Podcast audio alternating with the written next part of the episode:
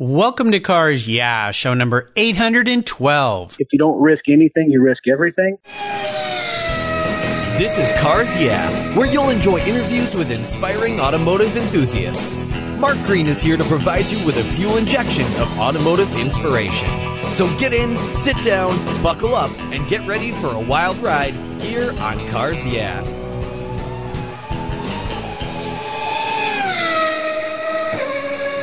Hello, automotive enthusiasts. I am revved up and so excited to introduce today's very special guest, Greg Tracy.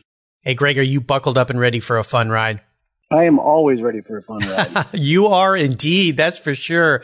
Greg Tracy is part of the Drivers Inc. stunt team, where he is a Hot Wheels driver and a top Hollywood stuntman. He's known for doing crazy stunts in movies, including Talladega Nights, The Fast and Furious, and the movie Bourne Ultimatum, where he earned the World Stunt Award. Greg has also appeared in numerous TV commercials. As one of the elite team Hot Wheels drivers, Greg captured the Guinness Book of World Records performing the Hot Wheels Double Double Dare Loop back in 2012. My days as a kid with Hot Wheels comes to mind, but doing this in real life is something we're going to learn about. Greg's also a regular at Pikes Peak, where he's a seven time record holder, and he holds a record for the electric car division with a time of nine minutes and eight seconds. Whew. He's also the only racer to go under 10 minutes at Pikes Peak on two wheels and four. And he's won the Baja 1000. He's raced in Formula 2000, Indy cars, and he's gone over 210 miles an hour on a motorcycle at the Bonneville Salt Flats during several world record attempts. I don't think there's anything you don't do on wheels, Greg. So as we learn more about you, would you tell our listeners up front here a little bit about yourself, a little bit about your career, and of course, your passion for automobiles and motorcycles? Yeah, absolutely. And thanks for having me on. This is exciting. I always love to uh, talk about all the fun things that I've had the opportunity to do. Yes. Yeah. So professional uh, stunt driver, stunt man, predominantly cars and motorcycles grew up racing, started riding motorcycles at the age of three, and uh, oh wow, it's been a very long and uh, you know fun career. Obviously, with a few bumps and bruises along the way. Yeah. But live in Long Beach, California. I have three kids, and the youngest being eight, a little boy named Wyatt, and the oldest uh, Lane, who's uh, also a boy, at 19, and then a daughter who's uh, 11, Ella May. So fun family. Wow, you got them really spread out. Yeah, kind of spread out. So that's uh, that certainly is a big part of my day is just yeah. making sure they all stay uninjured.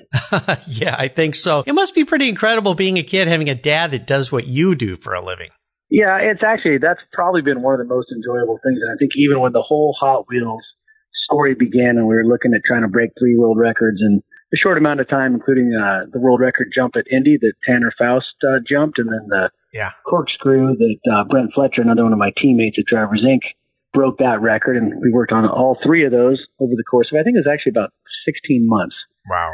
So, but that whole first thing, obviously, I mean, we all grew up. Anybody that enjoys cars now grew up with Hot Wheels in his pocket. Yes. And for my son, he always had all of them had had cars in their pockets. Yeah. Well into their their you know early early teens, I guess. Oh yeah. But why? my youngest, of course, he was actually there and still remembers. Uh, was well, it was five years ago now, and he's he's eight, so he was three years old, and I've got some great pictures standing next to the loop with him. So uh, it was something that he does remember, and that's pretty cool. And certainly watches the videos, and that's been a lot of fun. It's been fun even going to his class and talking to the other kids, and yeah, getting the opportunity to talk to kids about being safe and wearing the right equipment, and talking about what happens when you crash, and trying to trying to stay safe. Obviously, the funny thing about being a stuntman or a stunt driver is that people have a tendency to think that you're crazy or that you're just you know just go for whatever. And it's really not true. I mean, it's, I probably consider myself almost the opposite. It's more about risk management. And obviously, as a stunt man, you can't get hurt. Otherwise, you can't work again, or at least for a while. That right. means there's no paychecks. Uh, yeah. So the real trick is to be able to go from job to job or from race to race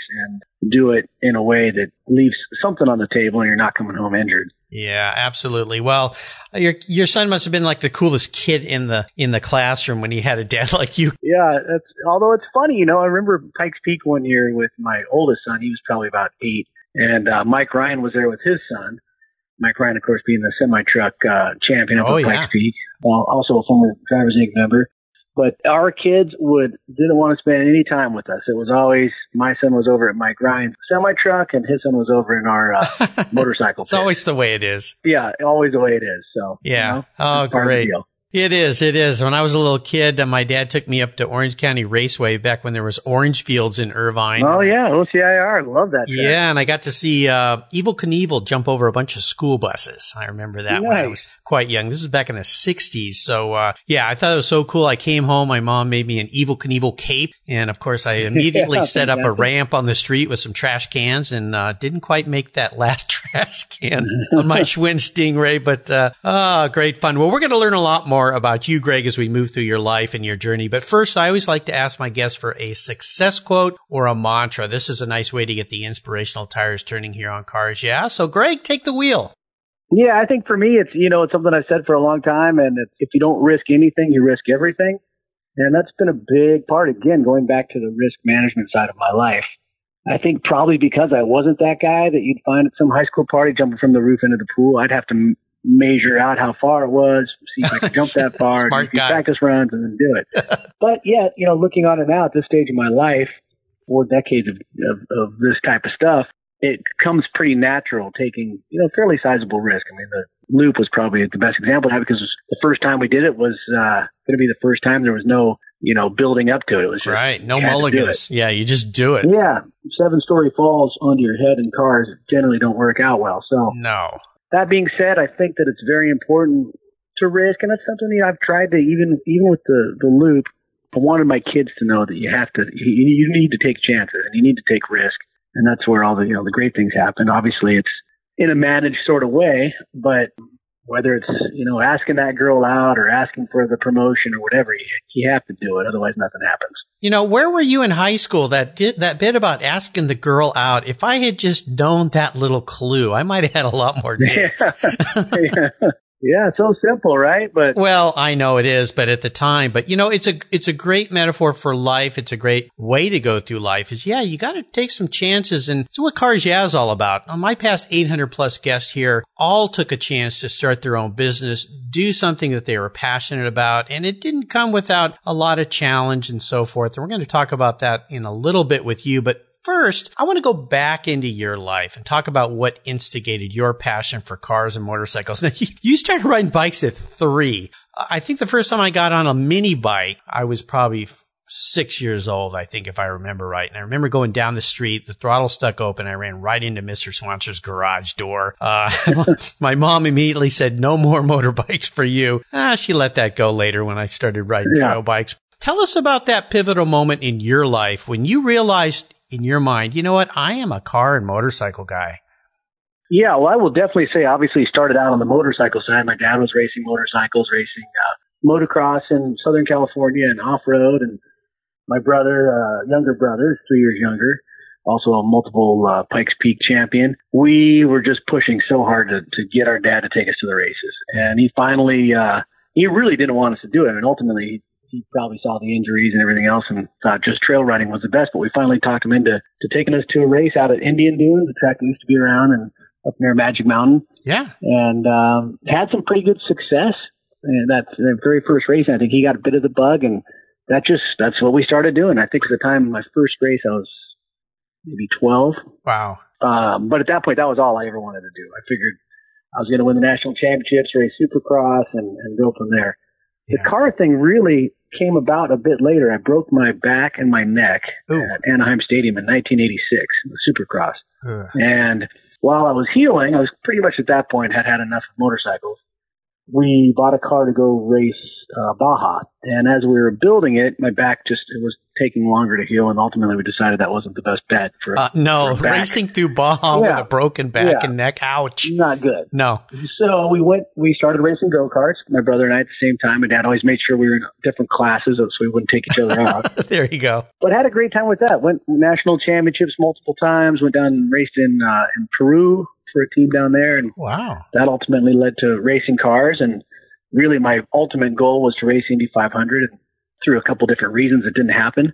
But that was really the beginning. I guess ultimately it was the motorcycles. You know, anything with a motor and a throttle, and I was I was a happy man. Yeah, happy kid for sure. Very cool, very cool. Well, I would have been envious. I did a lot of uh, off road motorcycle riding as a kid. I grew up in Southern California too, and we were talking in our pre show chat about Mexico, going down and right, racing up and down the beach and so forth. But never at the levels that you got to. But oh, I loved it. It was just so much fun. Well, Greg, what I want to do now is take a look at some of the many roads and trails you've been down, which have been many but I want to talk about a big challenge or even a big failure that you face. You've chosen a career that is fraught with ups and downs. Oh my gosh, in so many different ways, but you've done it. So take us to one of those experiences which was really, really a test on you and walk us through that and then tell us how that experience helped you gain even more momentum in your career. Yeah, I mean, I, well, I think you're right. Obviously, to to make it in this type of career, I've had multiple ups and downs, no question about it. But you know, probably just first and foremost the the injuries and trying to get through the injuries. In 1992, I won the night before the 500 in Indianapolis mm-hmm. in Formula 2000, and um, Greg Moore finished second. You know, went on to successful IndyCar career before uh, losing his life yeah, at yeah. Fontana. Mm-hmm. But that, you know, the next year I came back with a team, uh, an actual manufacturer that really, I don't think they'd finish better than seventh or eighth place. And my thought was, okay, if I come back and I win the race, I'm the hero. If I don't do well, the car is not good. So it seemed like the perfect opportunity to, to sort of push things along. And really at that point, I was ready to, ready to, uh, try and pursue racing the Indy 500. So showed up, great race, started, uh, mid pack, was moving my way towards the front. I was in third place at the time. Certainly had the win in front of me and had the engine blow car spun around in its own oil, and I ended up getting hit head on by a couple of the other other uh, drivers. Ultimately, first and second. So everybody came by and broke my cheeks and bruised my brain, knocked my teeth out, broke my wrist. Oh my gosh! Pretty pretty incredible. But yeah, at that point, you know, I was really ready to take that next step up, and uh, ultimately had to spend the next six months healing. Yeah. And it just, you know, it was just enough of a momentum killer that uh, that was a big one. And you know, getting through it took some time. It probably about that same time, uh, best friend Mouse McCoy, who's well known for Dust to Glory and being a director and um, has done some pretty amazing stuff himself. Uh, we were living together, and he had just gotten into the stunt business, and he called and said, "You know what? You should try this while you're healing up. You need to get into the stunt stunt driving business." While you're healing up. yeah, while you're healing up. Oh gosh. We had the guys that were always, you know, in the stunt business, guys that were sort of uh, jack of all trades, master of one, and there was a turning point where the car movies and everything that was going on were requiring you know a bit more skill for particular, especially car stuff. Mm-hmm. And so the timing was right, and that was sort of the transition. Wow. But uh, you know, sad sad story with Greg Moore. He was a good friend. Oh, Dad was yeah. a great guy. It's horrible. He was such a you know such a superstar. But when he uh, when he passed away, my mom called and was just so so upset. And, Yeah. and a big part of it was she she felt terrible because she had felt like he had he had sort of was in in my shoes. You know, Yeah. I, I should have been racing that Indy car at that point. We had had a successful career, Right. and had I been, of course, I wouldn't be here. And that's that's how life is. So I think that was a big pivotal moment for me of realizing, you know, you're going to get dealt a certain set of cards, and uh, a lot of it is fate, and some of it is in your control, but an awful lot of it isn't. Mm-hmm. So it's about finding those opportunities and the things that are presented to you. For me, it was ended up being the stunt business where you know I look at all my friends that uh, had- that I was with in the race car days that have since retired, and you know they're doing other things, and I've managed to still make a living uh, with the steering wheel and the throttle, which is just it's amazing. I feel so fortunate. Well, kudos to you, and I appreciate you taking us to some really, really challenging times. Uh, the takeaway I get from you there is uh, keeping your eyes up, looking down the road for opportunities that come along. Use a racing metaphor there, and realizing that you know what, here's a great opportunity. But uh, incredible to me. Hey, why don't you get in the stunt business while you're while you're recovering from all these massive in- injuries? Oh my gosh! So you know, one of the things that's probably going through listeners' minds right now is when you go through an injury like that. Where do you pull from to realize that you know what? I like this so much. I'm going to keep doing this. I'm not going to let that set me back. How do you step past that? Uh, for many of us, would just be plain old fear, like, oh man, I don't want to have that happen again. How do you get past that so you can keep on going? Yeah, again, I think a big part of that for me was just that I've been doing it for so long. I mean, since I was a little kid, you think about pain that you're in or my back or my, you know, my ankles that I've broken or wrists or whatever. It's something I've done my entire life, literally since I was, I think I first hospital visit from a motorcycle I was three and a half. Oh my gosh. So Oh, it just became, for me, it was a much, it was, it was always about how long is this going to take before I get back on the motorcycle or get back in the car. And so I didn't really look at it from a perspective of, you know, the pain part I could kind of deal with. It was, it was more emotional pain of how long am I out for? right. So, I mean, I think everybody's different, but again, it's a build up process. It's like going to work out. You know, if you just decide you're going to be in great shape by only going to the gym one time, it's probably not going to work out, right? It's little not. incremental bits of pain Yeah. over the course of a long period of time, and then pretty soon it's you just your body demands it. You know, Yeah. pain almost is, becomes okay. Sure. You know what comes to mind is the the great uh, and late Ayrton Senna. There's a great quote that he has that comes to mind as you share this, and my listeners know this. I have it on my business cards actually, and that quote is: "The past is just data. I only see the future." Wow. His mindset was, whatever's happened to me in the past is just information I have to carry forward, but I'm only caring about what's ahead of me, not what's behind me. And I think that's a big key that probably helps people get past injuries and fear of injuries or the the past, whatever that might be, whether it's a career in something else or whatever. So I'll share that one with you. Very nice. Well, Greg, let's shift gears and go to the other end of the spectrum. I'd love for you to share a career aha moment. You kind of alluded to one there when you were recovering from those injuries and you went into the stunt business. Was that your big aha moment? There's there another one you'd like to share? Yeah, I would say that. I mean, that was certainly a, a, a big moment and a big pivot for me. And I would say probably not. I didn't realize at that point that uh, I was going to be a stuntman 20 something years later. So that almost sort of happened, you know, as a race car clean. I was still, still really pursuing racing, uh, Indy and slowly but surely it just became, that's what I was, a stunt, stunt driver. Mm-hmm. And, uh, and I, and I love that part of it. You know, aha moment wise, I wouldn't say there was any really just big one, you know, other, other than what we've talked about before. I think the opportunity part, that's, and that comes from, from my parents. It was always about looking for opportunity. No, you know, total optimist. My dad's probably the, the, the biggest optimist I've ever, ever met. And so it's always, whether it's, you know, you have a challenge or something that's difficult, it's still, you got to turn it into an opportunity. And that's, for me, probably comes from being from, from a very young age. I think so. yeah, three years old on a Yeah. motorcycle. Holy cow. It's just part of your DNA, that's for sure. Well, you've received many, many cool awards. I mentioned one when I introduced you, but is there a proudest career moment that stands out for you you'd like to share? proudest career moment. Um, I would say the loop was probably, which you, which we talked about, was such a big one because there was so much risk there. Mhm. And uh, in fact, we built the loop out at El Toro Marine Base to test it, and then it was torn down and moved to downtown Los Angeles for the X Games. But when we were getting ready for the first test, we ultimately decided, because obviously the, the danger that was there, that we would build a drone car. Same car that we were going to drive, which was based on the uh, Mitsubishi Evo. Mhm.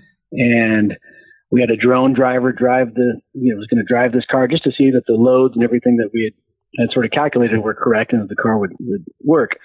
Ultimately, that my dad was standing next to me, and this was the day before we had to do the actual test, live test drone driver car drives into the loop and from the top just has a massive, massive crash. Ugh. And uh, my dad looked over at me and says, I don't know what they're paying you to do this, but you know, you're a family man, you've got three kids, and this seems like this seems like too much. I think you're you're biting off too much here. Yeah. It's too big of a risk. Yeah. And I had to think about that, obviously, that especially coming from your from your dad Oh, standing yeah. next to you and having just watched this happen and knowing that that we had to commit to to uh, going for it the next day. Went and looked at at uh, the tire marks on the the railing and sort of came up with what I thought was the reason that it that it had crashed. Mhm. Obviously, wasn't 100 percent sure whether that was the case or not, but just decided the next day that I was going to commit to it. And probably for me, from a just proud moment, it was that moment of like relying on my gut instinct to uh, save myself and and uh, and then go and do it for the first time. Wow. Um, oh, man. Certainly, there's been there's been other moments. My Pikes Peak win in the electric car, and actually Rhys Millen holds the record now. They've obviously every year that just keeps getting quicker, and Sure. the technology is just unbelievable. But the first year that um, we went to Pikes Peak with Mitsubishi. I raced for them twice. That particular year, Rod Millen was racing for Toyota, and uh, Monster Tajima was running his, uh, I think at the time for Suzuki. You know, really the two legends of the mountain. And uh, Hiroshi Masuoka, who was my teammate, who had, I think he's the only Japanese driver to win the uh, overall at Dakar twice, and he's a former 3000 driver and full-time test driver for Mitsubishi. So amazing guy. Yeah. But I got to go up against those guys head to head, and of course everybody looks at the motorcycle riders as uh, the motorcycle guys and the car guys. It's kind of a different different group overall. Um, the car guys in general get the majority of the credit at Pikes Peak. Mm-hmm. So I was like, oh, who's this motorcycle guy that's going to come to the cars? But every single session out, I was quickest. Wow. And uh, ultimate, ultimately qualified quickest, and then and then the race it rained and ended up finishing third for a couple different reasons. But that moment of like proving the point that hey, we're you know the bike guys are quick, more than capable of being the quickest guys on the mountain. Yeah. That was that was pretty special. Uh, yeah, I think so. Do you think riding bikes all those years helped you with Pikes Peak in the car, or is it vice versa? Um, yeah, I mean, obviously, I think the big trick with Pikes Peak, probably like the Isle of Man and a lot of other places, Indy, is experience is just such a factor. You know, you, it's really difficult to go and win the first time, and uh, especially start running for the records. It's a little easier now that they've got uh, some pretty great, you know, videos and um, and games that guys can play, mm-hmm. VR stuff that um, so they can really learn the track before they get there. Yeah. Of course, that's become kind of a new new thing over the last decade Oh yeah. but probably the bike, you know, obviously your contact patch is so small, so you get really good at reading the edge. Yes. Um, and I think, uh, you know, probably maybe you feel a lot of the bumps and cracks and stuff on a bike in a different way. sure. I, I would think so. Yeah. Yeah. Wow. Wow. Huh. Well, very good. And again, congratulations for all those Yeah. wins. Thanks. Wow. Well, let's have a little bit of fun here. We talked about you being on a bike when you were three years old, but let's talk about your first really special car. Maybe it was the first car you had as a teenager, or maybe it was the first special race car you ever sat in and ran, but pick the one that really had a good, real, real strong meaning for you and uh, take us down a little memory lane with that vehicle. Absolutely. I'll tell you exactly what it was. It was a 1982 Toyota 4x4. Amazing truck. I, I love this truck more than anything. In fact, I've been trying to scour to see if I can find that same truck or Uh-huh. one like it to, to buy. But at the time when I was just, just getting my, my driver's license and I had turned pro uh, motocross. Um, so my grandfather had this 1982 truck that he'd, he'd put some miles on and, and I just, of course, loved it at that age. And Yeah. so my dad and my grandpa did a deal and they actually, they, they got that truck for me for my birthday. Oh, nice. nice. It was just, yeah, you know, of course I just wanted this truck so bad. So when it showed up and it, being able to go now at 16, take myself to the track with my motorcycle in the back and go to high school with the bike in the back and go straight to Saddleback, Oh, local yeah. track, yeah. famous track back in the day. Oh, yeah. I That remember was that, place. pretty special. yeah. Yeah. So if I could have any truck, and I mean, I get uh, one of the fun things I get to do on the commercial stunt driving side is, is working with Toyota and Toyota trucks, and Yeah. I mean, they're just to me, they're just the ultimate. Oh, yeah. So that's pretty special. Oh, how fun. Well, I'm sure you'll find one out there. And, uh, Yeah, I'm looking. Believe me, I'm looking. yeah, it's hard. A lot of those trucks just kind of were workhorses. They rusted away or they just died away or whatever. But, uh, you know, those old vehicles, uh, are kind of come back. And now the Japanese collector car market is kind of coming on strong now with a younger generation of, of more affordable collector cars versus the cars old guys like me lust after that cost way too much money. So, ah, what fun. Well, how about a car that you let go? Is there one, a car, a bike that you've let go that you really wish you had back in your garage? Other than that one, of course. Yeah, I would say as far as cars go, I can tell you exactly what it was. It was a 1967 Chrysler Newport two door custom, which Oh, was wow. the longest car made, I, I believe, in It's a 1967. huge car. and uh yeah, so I had this car just out of uh high school and, and college.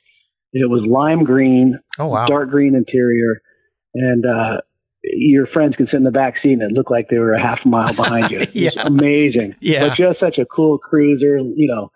Wasn't always the funny thing was it, uh, it wasn't always about speed. When I was when I wasn't on the track, I liked to cruise. Yeah. And that was a very good car to cruise in.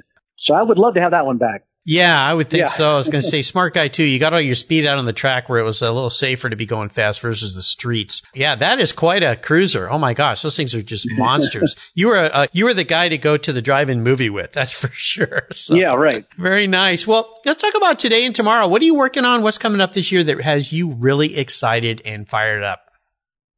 You know, I just finished up working on Marvel's uh, one of Marvel's next movies, Black Panther. We went over to Korea for a month, which was amazing. Wow. Looking forward to seeing how that turns out. I'm sure there'll be a few more movies down the road. Love the commercial stuff. I, I really like the commercial stunt driving. I've got a great a great team that you mentioned, Drivers Inc. with Rhys Millen and Paul Dallenbach and Brent Fletcher and Mike Johnson, off-road truck racer, and Rich Rutherford. It's a super talented group. Oh yeah. We have a great time when we're together, and pretty exciting when you get to show up to work with your with your uh, best friends and Well, and do what you out how to fly do. cars or Yeah. do, do the stuff that we do. Yeah. Yeah. So honestly, every day is pretty exciting. I look forward. I've got a job coming up next week that uh, I can't talk about, but looking forward to that one. And Yeah. yeah, just getting out there and doing more of the same. Very never, it never gets old. I can tell you that. Uh, no, I can't imagine how it would with what you're doing. So, oh, very, very nice. Well, here's a very introspective question for you, Greg. If you were a car or a motorcycle, what kind would you be and why? Good question. Um, that's that is a really good question. I actually have a couple of vintage BMW motorcycles. I have a real passion for. Oh, nice. Again, kind of going back to that cruiser, Oh, yeah. mechanically super sound, never have an issue. Uh, obviously, uh, Ducati and the, the Multistrada that I raced at um, Pikes Peak, I would say probably one of my all-time favorite things that I ever drove or rode. I mean, just such an amazing motorcycle. It wasn't necessarily meant for pushing the limits like that, but Mhm. it was no problem. And, and Carlin Dunne, my teammate at the time, we would go and test at Fontana and have no issue on these sit-up bikes with chasing down the you know guys on full-blown road race motorcycles. It was- Wow. that was pretty incredible. Car-wise, if I was going to say car that just sort of represented my personality, probably the Dakar Rothmans Porsches. Oh, yes, yes, yes, yes. You know, super fast, sleek, full tilt race car, but with that like tough off road aspect to it. And uh, you know, toughness again, I know we talked about a lot of stuff so far, but that's that's another important factor. I mean, being an optimist, but at the same time, you've got to be tough. You got to be ready to take lumps and setbacks and just keep driving forward. And that's probably again one of the things that I try to you know try to push the kids with. So if I was going to say car wise, that's that's, that's probably would be it. Very cool. Well, Greg, up next is the last lap. But before we put the pedal to the metal, let's say thank you to today's Cars Yeah sponsors. Everyone who knows me knows I'm really picky when it comes to my cars and keeping them looking new. I'm a huge fan of Covercraft floor mats. I've protected my vehicle with their products for decades. Want to keep your vehicle's interior looking new? It's easy with Covercraft floor mats. They will protect your vehicle's factory carpets from daily abuse, weather, pets, children, weekend adventures, and those everyday spills. It's a fast, easy, and stylish way to keep your vehicle looking new. Covercraft floor mats come in a wide variety of styles, materials, and configurations, all designed for maximum protection. In addition to Premier Plush and Berber custom floor mats, you'll also find cargo liners, canine cargo area liners, dash covers, and sunscreens. Enhance your vehicle's looks while protecting the factory finishes with easy to install and easy to clean floor mats. Covercraft is the right choice. Learn more today at covercraft.com and tell them Mark at Cars Yeah sent you. That's covercraft.com. Are you looking for a way to get your products or services into the ears of thousands of automotive enthusiasts around the globe? I can help. This is Mark Green here at Cars Yeah, and I'd be honored to be an influencer and ambassador for your brand in a unique and personal way. Five days a week, thousands of subscribers and listeners enjoy the Cars Yeah podcast and website. Contact me today and I'll show you how at mark at carsyeah.com or connect with me through the Cars Yeah website at carsyeah.com. If you own collector cars and still have a little bit of money left over, congratulations. You're ahead of most people. But what should you do with the money you don't spend on cars? Talk to Chris Kimball, certified financial planner practitioner. For over 20 years, he's been helping people just like you and me with their financial planning and investments. And he's a car guy too. Call 253-722-PLAN. Or you can view his website at www.chrisvkimball.com. Make sure your investments are running on all eight cylinders, or 12, or 16. Securities through Money Concepts Capital Corp. Member, FINRA SIPC. Okay, Greg, we are back and we're entering the last lap, and I'm going to fire off a series of questions and ask you to give our listeners some very quick blips of the throttle answers. So here we go. What's the best automotive advice you've ever received? I can tell you, I can tell you a good one that my dad told me at a very young age on on motorcycles, and didn't always work out, but was when in doubt, gas it. And uh, that ha- that worked out quite a bit. It's amazing how many times when you're really out of control and you just give it a little more throttle, you get yourself out of trouble. Totally counter to what you think you should do, but that seems to work pretty good. Well, yeah, it works really well in a rear engine, engine Porsche 911 when you start to step the tail out. But but you, you know, I, when I was doing some vintage racing, it was always when in doubt, throttle out. So your dad had another another twist to this thing, or in a spin, pedals in. Right. Would you share one of your personal habits that you believe has helped contribute to your success over the years? I probably think probably for me, personal habit wise, it's it's showing up and just doing the best possible job regardless of the situation. It's always putting in 110% effort, and uh, that's probably the most critical part of it for me. Yes, absolutely. Now, would you share a resource you're really fond of that you think the Cars Yeah listeners should tap into? Uh, one of the things, obviously, I'm really fond of is mylifeatspeed.com, which is a ah. website that uh, blog that I started about some of my personal adventures when I was racing for Ducati at Pikes Peak. Mm-hmm.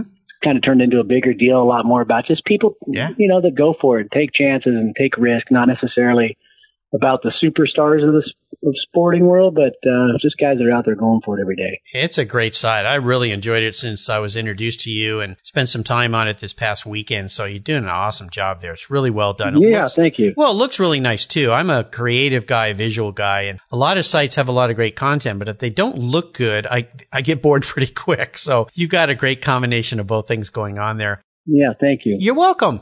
If you could have a drink with anyone in the automotive field, industry, racing, whatever, living or deceased, who would that person be?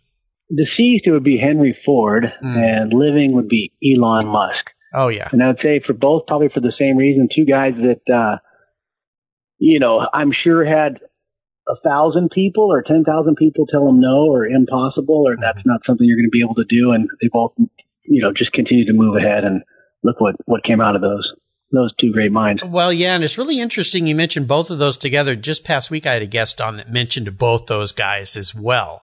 Wow, so, really? Yeah, yeah. So I, I think you're right. It would be great to sit down with both of those guys and, and compare the, the mindsets of those, what was similar, what's different, and then being able to bring Henry Ford into what's going on today and Elon to listen to Henry talk about what's going on. I mean, shoot, Henry Ford, he had to figure out how to power his factory. There wasn't even Right. A power exactly. plant. I mean, you think about that. Um, I'm going to build cars, but there's no power plants. Okay. Uh, let's see. Who do I need to call? Edison, Firestone, a couple of those smart guys. They might be able to help me out. So, right. Oh my gosh. Very cool. Well, how about a book? Is there a book you've read that you think our listeners would enjoy as well?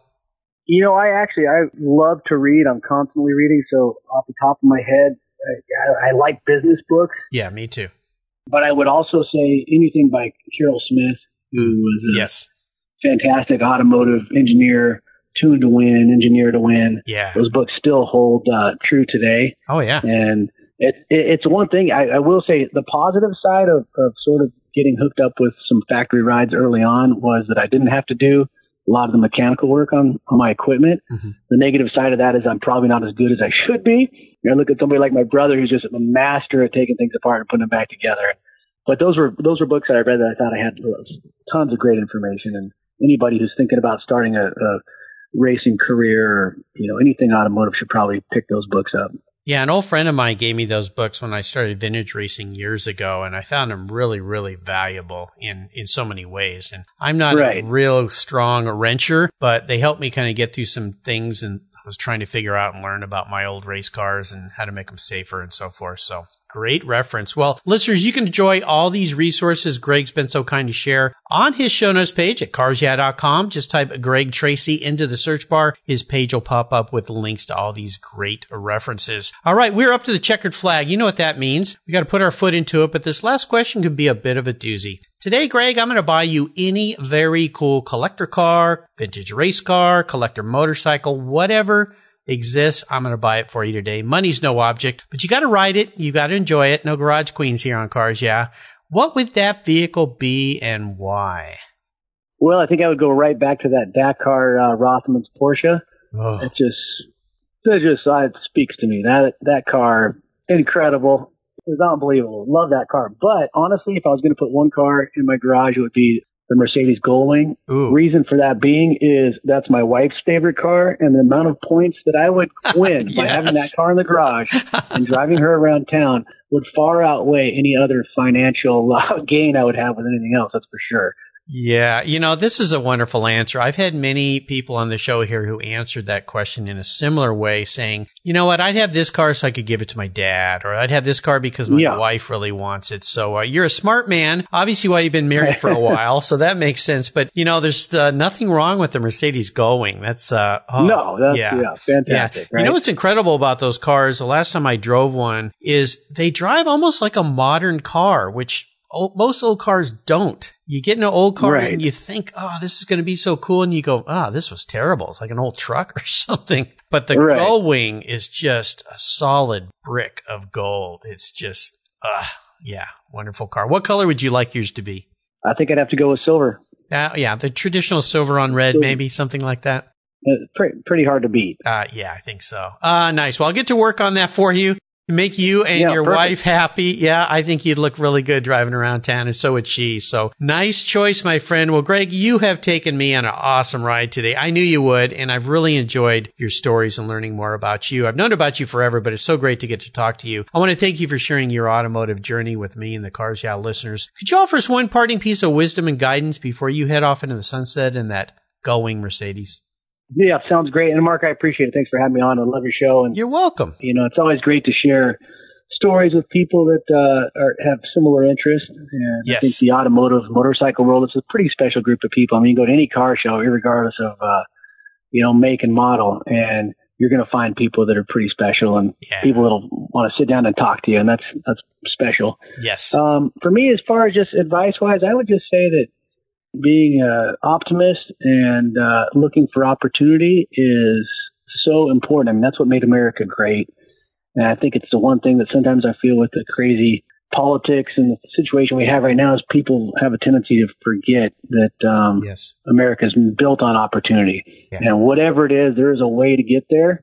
Um, it may not be overnight, but certainly you put the time and the effort in, and um, anything's possible. So we're, we're very lucky to live where we live. Absolutely. In fact, the day that we're recording this show is the 3rd of July. Tomorrow's Independence Day. So, uh, as you listeners are you listening to this, this was last week. But, uh, yeah, uh, this country offers so many opportunities that, um, you know, you got to try hard to fail. You really do because it just Yeah, takes a lot of hard work. Great advice. And again, what's the best way for our listeners to learn more about you and follow along with what you're doing? Yeah, a couple of options. Uh, mylifeatspeed.com is a great one. Certainly have uh, a lot of interesting stuff up there. I think people will, will find entertaining. And the other one would be driversinc.com, which is our uh, our stunt driving website, which you get to see a lot of great stuff up there and interesting people and what they're out there doing. GT555 is my Instagram handle, I guess. Yeah, your name, sure. Yeah, yeah. GT555, great, a lot of great stuff up there. Just sort of my day to day life. So, and I will say real quickly, I I love talking with people. People are interested in in this career. I probably get a call a week from people that are able to track me down to just ask about how you become a stunt driver, Wow. and uh, I'll always take those calls. So, although sometimes it takes me a little bit longer to get back to get back if I'm in Korea or Yeah. some other crazy place working. So, No, absolutely. And I'll, I'll let our listeners know Greg has been so kind. Uh, uh, when I reached out to him, he was very quick to respond, and we found a moment here where he was home for the uh, July 4th weekend. So I'm very, very happy, and I feel very grateful for you spending some time with me today. And again, listeners, you can find everything Greg has shared on his show notes page at carsyeah.com. Greg Tracy there. Just go and check it out. And uh, check out these websites. Follow him on Instagram. Really fun life that Greg is living here. Oh my gosh, I can't even imagine. Well, Greg, thanks for being so generous today with your time and expertise and for sharing your experiences with the Cars Yeah listeners. Until we talk again, I'll see you down the road.